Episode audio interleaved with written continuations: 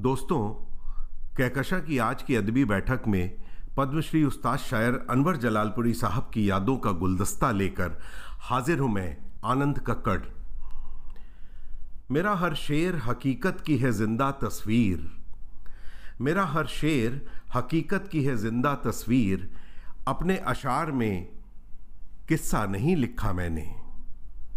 ये शेर याद दिलाता है उस शायर की, जिसकी नामौजूदगी पर विश्वास कर पाना आज भी असंभव है। मरहूम अनवर जलालपुरी की शायरी उनकी पहचान बनकर आज भी हमारे बीच है। गुलों के बीच में मानिंद खार मैं भी था। गुलों के बीच में मानिंद खार मैं भी था। फ़कीर ही था, मगर शानदार मैं भी था। उर्दू शायरी में श्रीमद् भगवत गीता का अनुवाद करने वाले शायर अनवर जलालपुरी अंबेडकर जिला के निवासी थे।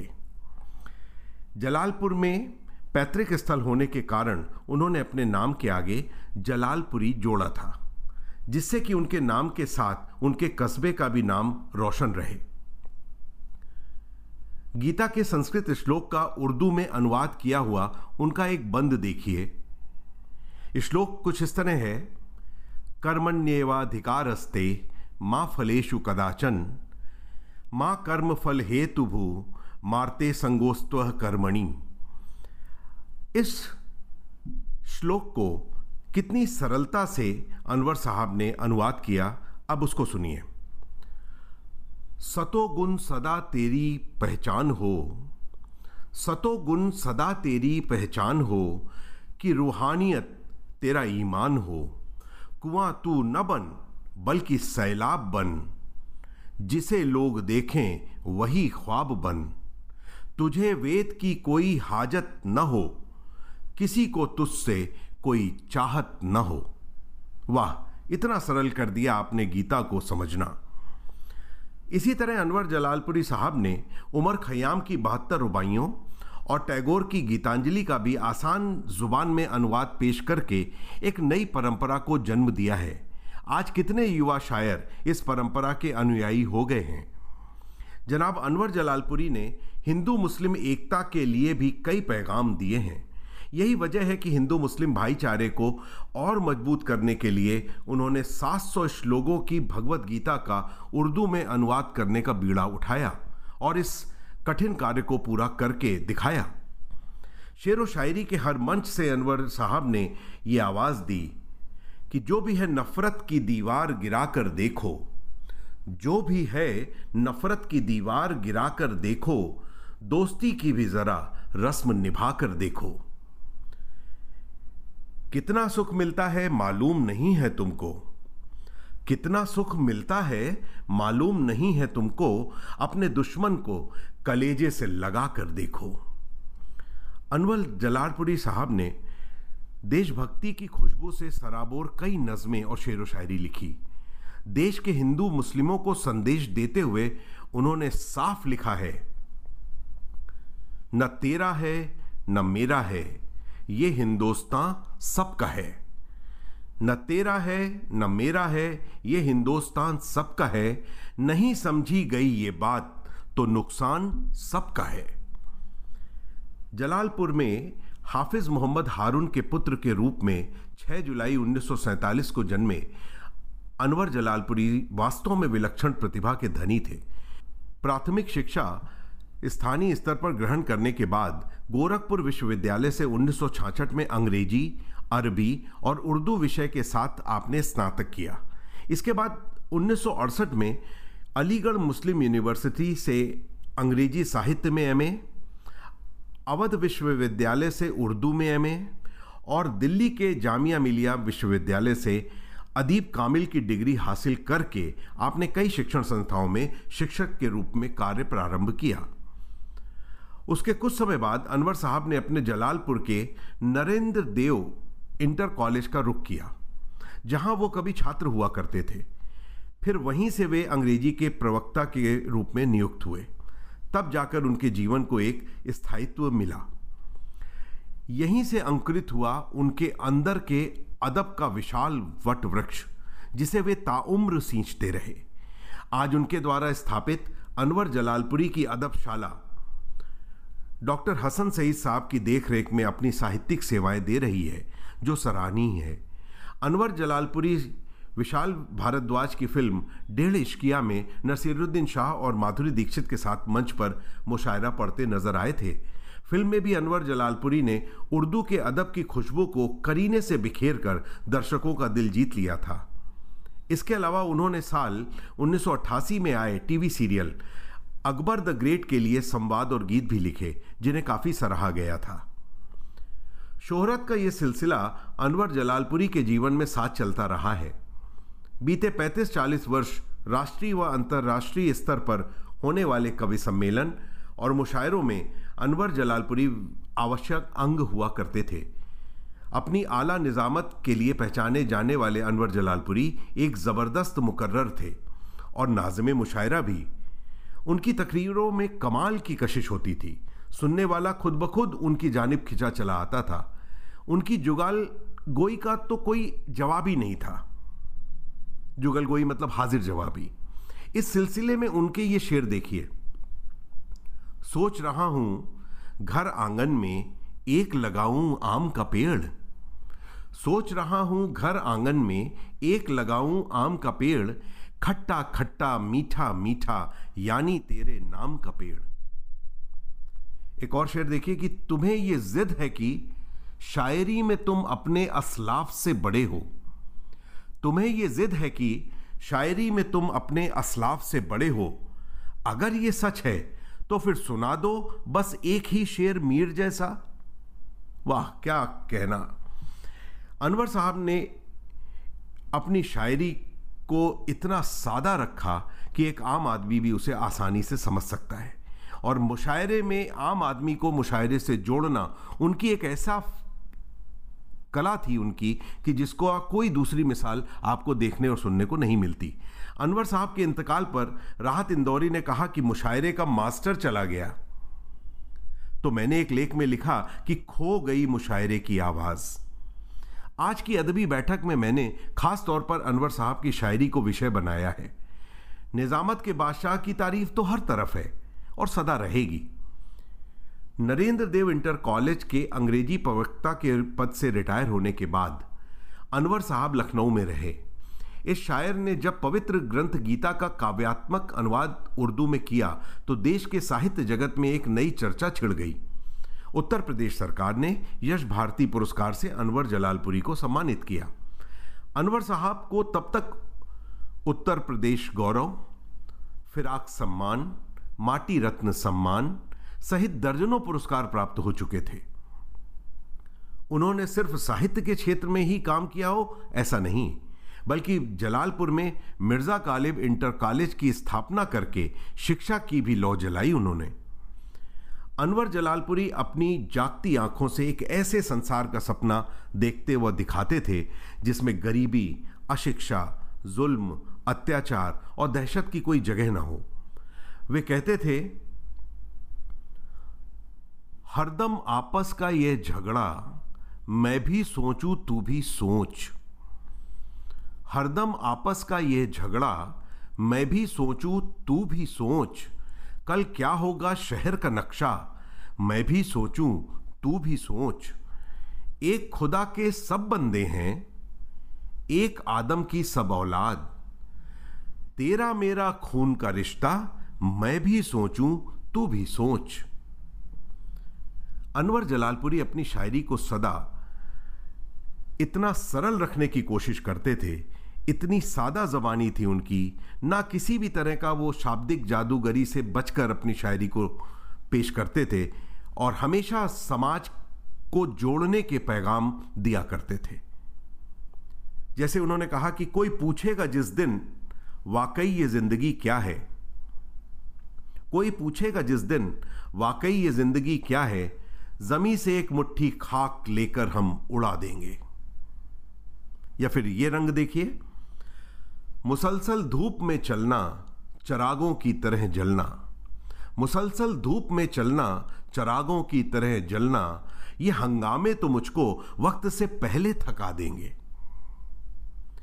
नई पीढ़ी के लिए उनकी शायरी एक प्रकार से मार्गदर्शन का काम करती नज़र आती है। दुश्मन को दुआ दे के ये दुनिया को बता दो। दुश्मन को दुआ दे के ये दुनिया को बता दो, बाहर कभी आपे से समंदर नहीं होता। कुछ वस्फ तो होता है, कुछ वस्फ तो होता है दिमागों में, दिलों में। यूँ ही कोई सुकरात तो सिकंदर नहीं होता। वो जिनके लोगों का माजी से कोई रिश्ता नहीं होता वो जिन लोगों का माजी से कोई रिश्ता नहीं होता, उन्हीं को अपने मुस्तकबिल का अंदाज़ा नहीं होता। इसी सिलसिले का एक और शेर देखिए। तुम अपने सामने की भीड़ से होकर गुजर जाओ।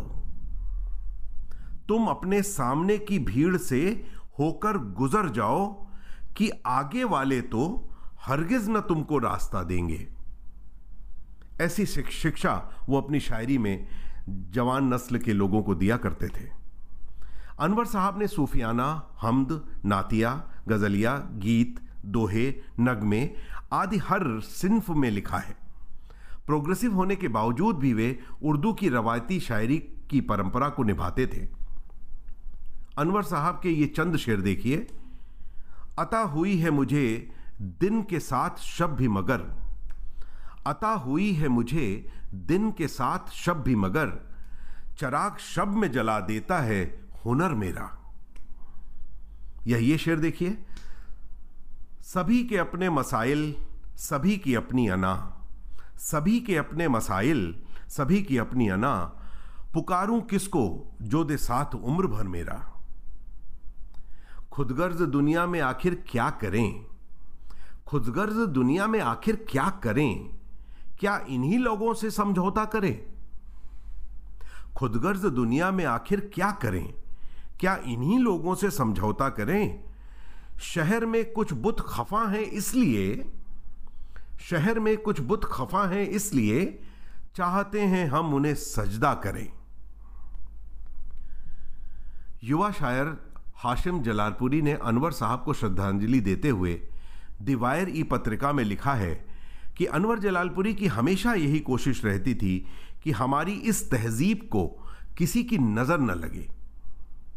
इस गंगा जमुना तहजीब के वे बहुत बड़े हिमायती थे। आपसी भाईचारे का ये जज्बा हमेशा परवान चढ़ता रहे। अनवर साहब कहते हैं, हम काशी काबा के राही, हम काशी काबा के राही, हम क्या जाने झगड़ा बाबा? हम काशी काबा के राही, हम क्या जाने झगड़ा बाबा? अपने दिल में सबकी उल्फत, अपना सबसे रिश्ता बाबा। हर इंसान में नूर खुदा है, सारी किताबों में लिखा है। हर इंसान में नूर खुदा है, सारी किताबों में लिखा है, वेद हो या इंजील मुकद्दस। वेद हो या इंजील मुकद्दस, हो कुरान की गीता बाबा।